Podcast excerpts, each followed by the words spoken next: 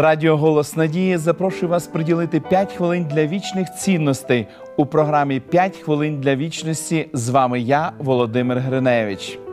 Апостол Іван в четвертому розділі першого послання написав: Страху немає в любові, але досконала любов проганяє страх геть, бо страх має муку. Хто ж боїться, той недосконалий в любові.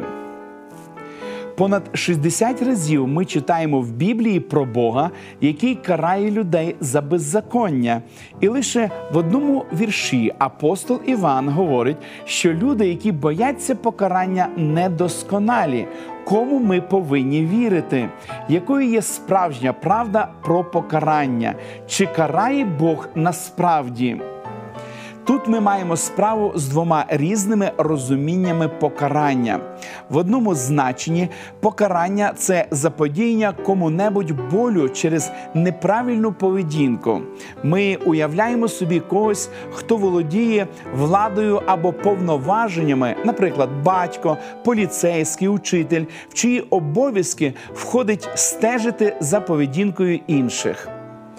Коли люди, що є підлеглими їм, зробили щось неправильно, вони повинні це з'ясувати. Як наслідок, наглядачі лякають порушників, стягують штрафи або ставлять їх в куток. Це значення іноді має відтінок відплати, помсти в пориві емоції або навпаки неупередженості. З цього випливає припущення, що неправильний вчинок не має природних невід'ємних негативних наслідків, і тому необхідно придумувати якесь болісне покарання і штучно застосовувати його до порушника. Це потрібно, щоб покарана людина гарантовано боялася законодавця і таким чином була більш слухняною. Деякі просто не можуть вигадати кращого способу змусити людей підкоритися, ніж страхом примушувати їх до покори. Але наш Бог не такий. У нього є більш вагомі підстави для нашої слухняності, ніж страх перед його гнівом. Божий закон містить такі життєво важливі засади, що йому не потрібно захищати своє уражене самолюбство. Він настільки впевнений у своїй здатності навчити нас, що хоче, щоб ми опиралися у виборі на правдивість його шляхів, а не на страх перед його негативними емоціями.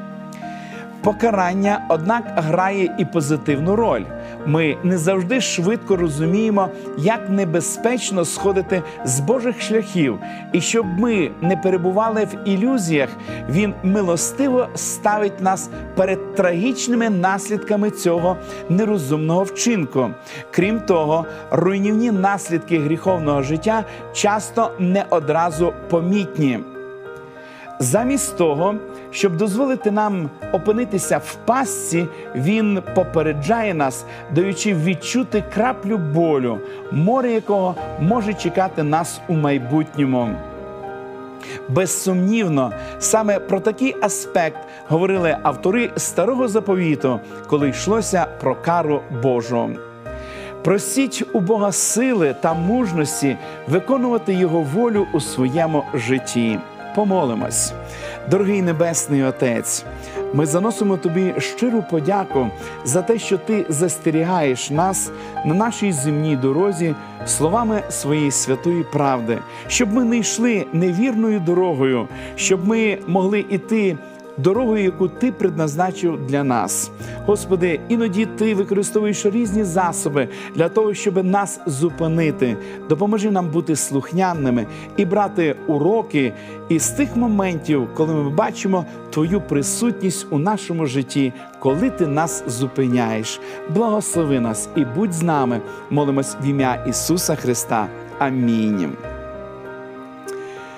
Завжди надійтесь на Господа, адже тільки Він може наповнити нас почуттям миру, безпеки та спокою.